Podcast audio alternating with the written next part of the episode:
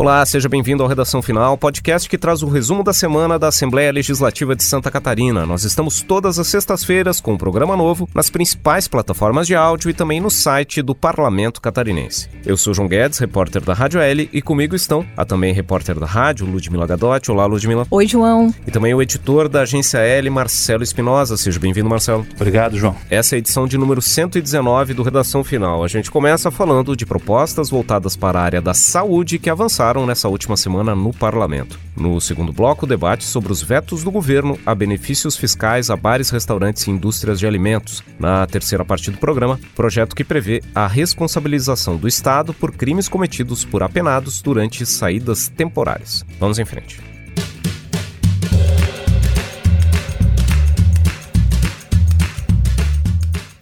Então, a semana foi marcada aqui na Assembleia Legislativa pelo avanço da tramitação de uma série de propostas voltadas para a área da saúde. Uma dessas iniciativas trata de direitos dos consumidores dos planos de saúde, né, Marcelo? Isso, João. É uma proposta do deputado Kennedy Nunes, de número 247-2019, que já está pronta para votação em plenário. O objetivo do deputado com essa proposta é fazer com que as operadoras de planos de saúde comuniquem aos seus usuários, no caso do descredenciamento de médicos, clínicas, hospitais, laboratórios, com no mínimo 30 dias de antecedência. A argumentação do deputado Kennedy Nunes é que, por vezes, as pessoas, por exemplo, vão marcar consulta com o médico e se surpreende com o fato de que ele não está mais credenciado ao plano de saúde ao qual elas são atendidas. Por isso, o deputado propôs esse projeto que, como eu disse, já está pronto para ser votado em plenário. E outra proposta que passou pela Comissão de Saúde nessa semana e também está apta para votação no plenário da Casa é uma iniciativa do deputado Márcio Machado, do PL, o projeto número 48 de 2020. Essa proposição, ela obriga os bares, restaurantes, lanchonetes e estabelecimentos similares em Santa Catarina a indicarem nos seus cardápios dos serviços à la carte e buffet, de forma destacada, quais alimentos são apropriados para o consumo de celíacos, diabéticos e portadores de intolerância à lactose. Os celíacos são as pessoas que têm intolerância ao glúten. O objetivo do deputado Márcio Machado com essa proposta é justamente dar mais clareza essa informação, facilitar o dia a dia dessas pessoas que têm essa condição de saúde, evitando eventuais contratempos, uh, mal-estar, que normalmente acontece quando essas pessoas consomem esses alimentos que não são adequados para ela. A ideia do deputado Márcio Machado nessa proposta é incluir essa obrigatoriedade numa lei de 2017, que também foi aprovada aqui na Assembleia Legislativa, que obriga os estabelecimentos que comercializam alimentos, né, principalmente os supermercados, a criar espaços específicos justamente para esses produtos destinados para celíacos, diabéticos e pessoas com intolerância à lactose. E outra proposição que foi aprovada na Comissão de Saúde diz respeito a um direito para as pessoas ostomizadas, né, Ludmila? Isso mesmo, João. Nessa semana, a Comissão de Saúde da Assembleia Legislativa aprovou esse projeto de lei número 218 de 2019 do deputado Neodi Sareta, do PT, que garante a pessoas ostomizadas acessibilidade em banheiros de uso público em Santa Catarina. Essa proposição obriga hospitais, shoppings, supermercados, estádios de futebol, postos de saúde, prédios públicos e outros estabelecimentos que tenham grande circulação de pessoas a instalar equipamentos adaptados nos sanitários das suas dependências para que sejam então utilizados pelos ostomizados. Cabe destacar que a pessoa ostomizada é aquela que precisou passar por uma intervenção cirúrgica para fazer no corpo uma abertura ou um caminho alternativo de comunicação com o meio exterior para saída de fezes ou urina, também para auxiliar na respiração ou na alimentação. Na justificativa do projeto, o deputado Neodi Sareta destaca que uma das situações mais complicadas no cotidiano da pessoa ostomizada é o acesso à higiene pessoal, porque raramente se encontra um banheiro adaptado para os ostomizados. A matéria prevê ainda uma série de requisitos para a instalação desses banheiros, como ducha higiênica, prateleira, bancada, cabide, entre outras ela recebeu uma emenda na Comissão de Trabalho, Administração e Serviço Público, apresentada pelo deputado João Amin, que estabelece o prazo de um ano para que os estabelecimentos se adequem a essa norma. Essa emenda, então, foi acatada no relatório do deputado Valdir Cobalcini, do MDB, na Comissão de Saúde, e por isso o projeto agora precisa retornar para análise da Comissão de Constituição e Justiça. Se aprovado, segue para plenário. Durante a reunião da Comissão de Saúde, o colegiado também decidiu enviar um convite para que representantes da Secretaria de Estado da Saúde apresentem aos parlamentares a atual política para pessoas ostomizadas aqui em Santa Catarina. É uma solicitação da Associação Catarinense da Pessoa Ostomizada e o debate vai ser sobre a distribuição igualitária dos materiais necessários para a subsistência, então, dessa parcela da população. A data sugerida para esse encontro é 30 de março. Bom, e a Comissão de Saúde também aprovou um projeto de lei do deputado Fabiano da Luz, do PT, que proíbe a exigência de atestado médico para os alunos que adotam um estilo de vida baseado no vegetarianismo ou no veganismo na rede pública de educação básica do estado de Santa Catarina. O texto também reafirma a garantia do acesso à alimentação vegetariana ou vegana na alimentação escolar, nas, nos refeitórios escolares, na merenda escolar oferecida nas escolas públicas catarinenses. Segundo o deputado Fabiano da Luz, essa iniciativa foi motivada pela resistência que muitas escolas e às vezes algumas redes municipais de educação têm com relação à oferta de alimentação vegetariana ou vegana nas refeições oferecidas para os seus alunos. O deputado diz que muitas vezes as escolas pedem um atestado médico dos alunos no sentido de indicar que o aluno precisa ter uma alimentação uh, vegana ou vegetariana. O deputado com essa proposta, ele reafirma o direito do aluno solicitar essa alimentação, quando é uma opção dos seus pais, da sua família, limitando, restringindo a possibilidade da escola ou de uma rede municipal ou da rede estadual fazer esse tipo de exigência de um atestado médico para o aluno que faz essa solicitação para esse tipo de alimentação na merenda escolar. Essa proposta passou na Comissão de Saúde, mas ela ainda precisa do aval da Comissão de Agricultura e Política Rural antes de seguir para votação em plenário. E esse foi o primeiro bloco do Redação Final. Na segunda parte do programa, a gente destaca o debate aqui no Parlamento sobre o veto do governo do Estado a benefícios fiscais a bares, restaurantes e indústria de alimentos em Santa Catarina.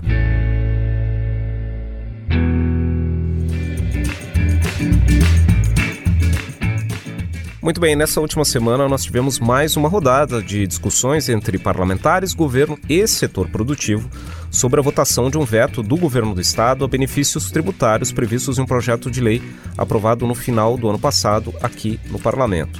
Acontece que em dezembro de 2021, os deputados aqui da Assembleia Legislativa aprovaram um projeto que era de autoria do governo do estado, o PL 449 de 2021, que trazia uma série de adequações para a legislação tributária catarinense. Durante a tramitação dessa proposta, os deputados aqui na casa incluíram cinco emendas que buscavam reduzir a carga tributária que incide sobre determinadas cadeias, determinados setores da economia catarinense. Após a aprovação desse texto, no final do ano passado, seguiu para a sanção do governador. No entanto, o Poder Executivo optou por vetar vetar cinco dispositivos que foram incluídos pelos parlamentares que justamente tratavam dessa questão de trazer benefícios fiscais, redução da carga tributária para determinadas atividades econômicas aqui no estado. Esse veto parcial voltou para discussão aqui na casa para votação, o que suscitou nas últimas semanas um grande debate entre o governo do estado, o setor produtivo e também os parlamentares.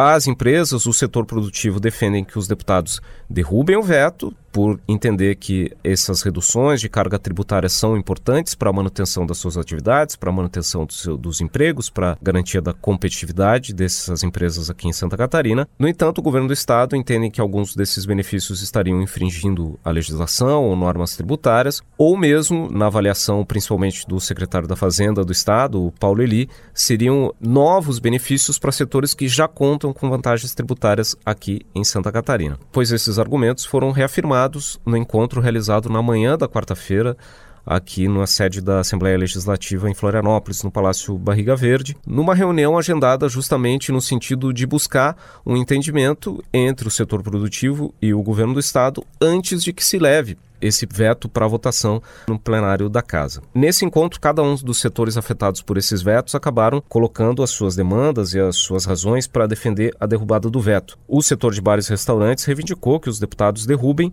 o veto porque a decisão do governo do estado acabou retirando do projeto de lei o dispositivo que permitia uma equiparação da carga tributária de ICMS que incide sobre esse setor de bares e restaurantes aqui em Santa Catarina.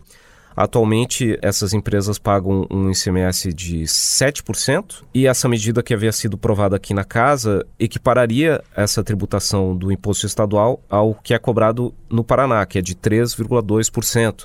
O setor argumenta também que a média em todo o país desse ICMS que incide sobre esse setor é de 3%. O setor foi representado aqui no encontro pelo presidente da Associação Brasileira de Bares e Restaurantes em Santa Catarina, a Abrazel, que é o Rafael Dabdab. Outro argumento que ele colocou que foi de que esse setor foi muito prejudicado pela pandemia, né? muitas dessas empresas acabaram tendo as suas atividades restritas em função das medidas sanitárias contra aglomerações, né, contra as possibilidades de contaminação. Isso fez com que, segundo a entidade, mais de 5 mil empresas fechassem as portas e 40 mil empregos fossem extintos a partir da pandemia do novo coronavírus. A esse argumento também se somou a alegação da entidade que 68% das empresas do setor aqui em Santa Catarina estão endividadas e 18% não estão conseguindo pagar as suas contas. Por outro lado, o governo do estado entende que essa redução da carga tributária para os bares e restaurantes não conta com autorização do Conselho Nacional de Política Fazendária, que precisa concordar com qualquer redução de ICMS concedida pelos estados,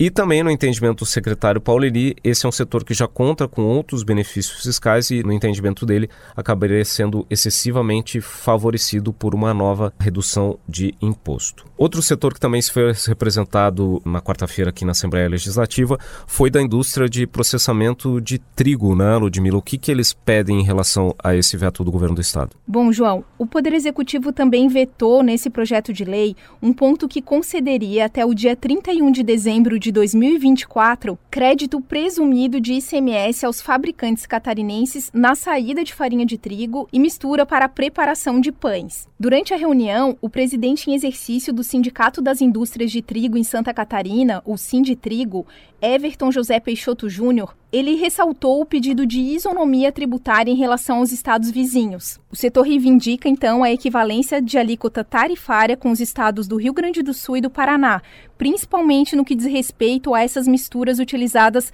para a preparação de pães, que, segundo ele, chegaria a 5% de diferença. Segundo o representante do setor, essa diferença que o veto criou de 5% de Santa Catarina com Paraná e Rio Grande do Sul tira a competitividade da indústria catarinense em relação a esses outros estados.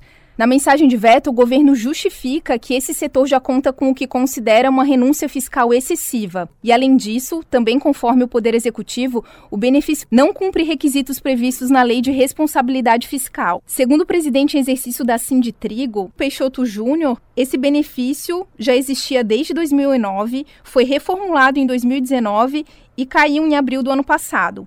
Durante a reunião, o secretário da Fazenda anunciou que pode rever a questão, desde que também seja revisto o benefício fiscal do crédito presumido nas vendas realizadas para São Paulo. Essa sugestão foi bem recebida pelo segmento. Santa Catarina dá um crédito presumido de 12% para venda para São Paulo, enquanto os estados vizinhos dão 10%. O setor manifestou então concordância com o um ajuste para equiparação mas também colocou a dificuldade em vender para outros estados, como Rio de Janeiro e Minas Gerais. Segundo o Sinditrigo, os estados vizinhos têm uma competitividade 10% superior em relação a Santa Catarina nessa questão de alíquota para vender para Minas Gerais e Rio de Janeiro. Bom, na ocasião, o secretário da Fazenda, Paulo Eli, sugeriu estender o debate referente ao trigo e uma futura discussão sobre a tributação da cesta básica em Santa Catarina. Bom, e outro setor que se manifestou aqui na casa pedindo a derrubada do veto foi o de laticínios aqui de Santa Catarina, né, Marcelo? Isso, João. A questão da indústria do leite é um pouco mais complexa para a gente explicar. Mas o que a gente pode dizer é que a emenda que foi apresentada e foi vetada pelo Executivo basicamente pretendia dar mais competitividade para a indústria leiteira catarinense perante a indústria dos estados vizinhos.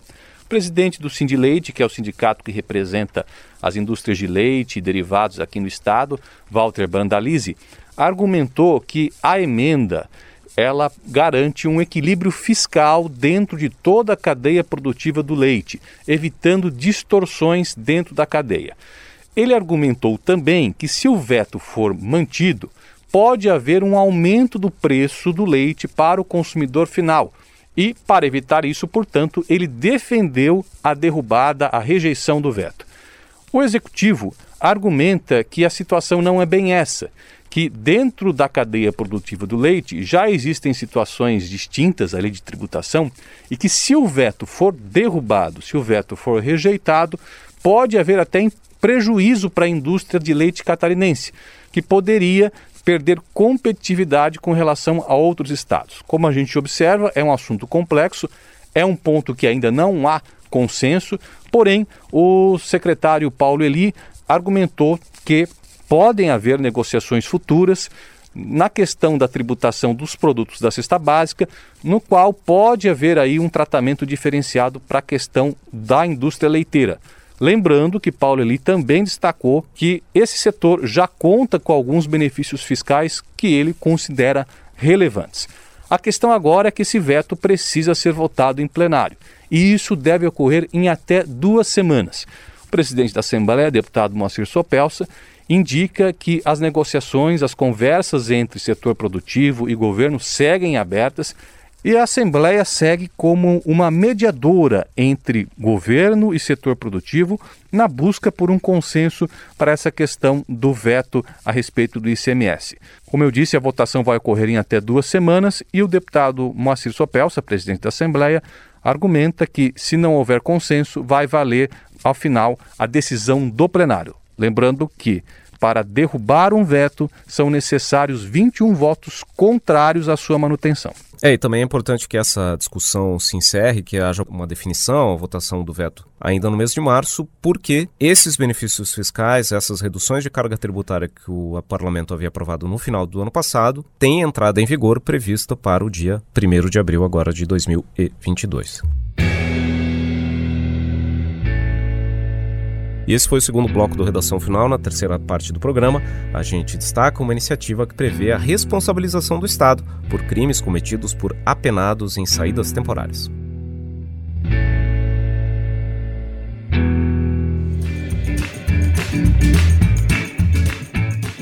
Muito bem, começou a tramitar aqui na Assembleia Legislativa uma proposta que prevê a possibilidade de responsabilização do Estado por crimes cometidos por apenados durante saídas temporárias.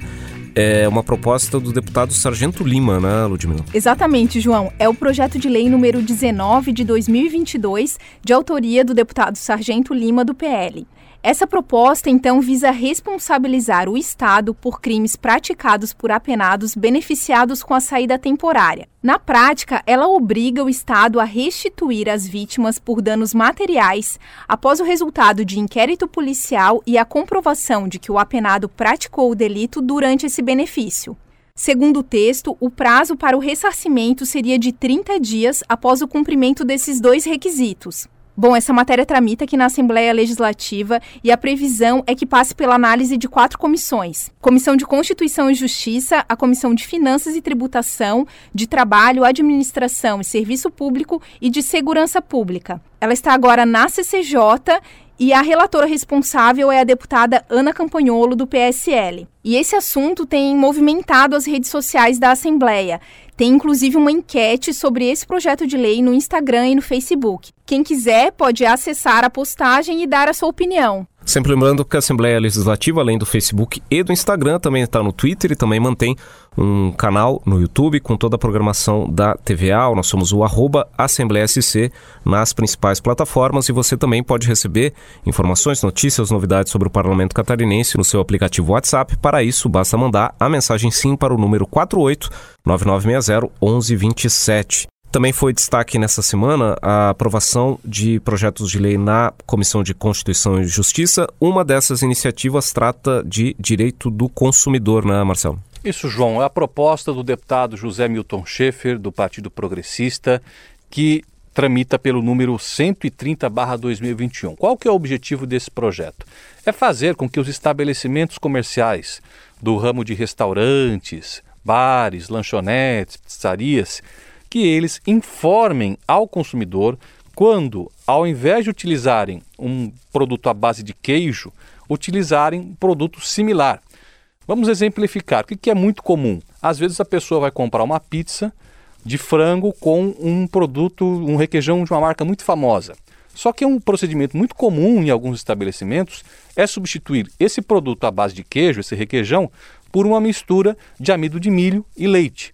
O deputado quer fazer com que as pessoas sejam informadas quando, ao invés de utilizar o requeijão da marca famosa, se utilize esse produto parecido feito à base de amido de milho. Inclusive, existe a previsão de multa para quem desrespeitar essa lei.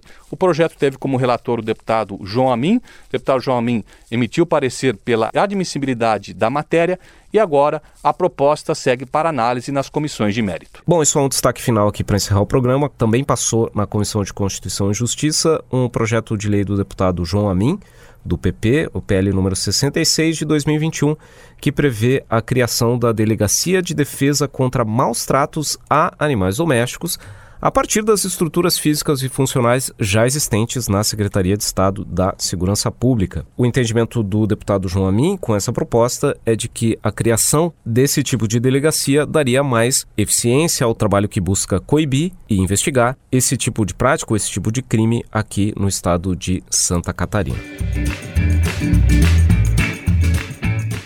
E esse foi o Redação Final, podcast da Assembleia Legislativa de Santa Catarina. Nós estamos toda semana nos tocadores de áudio como Spotify, Google Podcasts e Apple Podcasts e também no site radio.alesc.sc.gov.br. Programa gravado no estúdio da Rádio da Assembleia Legislativa em Florianópolis, comigo, João Guedes, repórter da Rádio L, com a também repórter da rádio, Ludmila Gadotti, e com o editor da agência L, Marcelo Espinosa. O Redação Final tem pauta e edição de João Guedes e Ludmila Gadotti, a edição de áudio foi de João Machado Pacheco Neto e Mário Pacheco. Até até a próxima!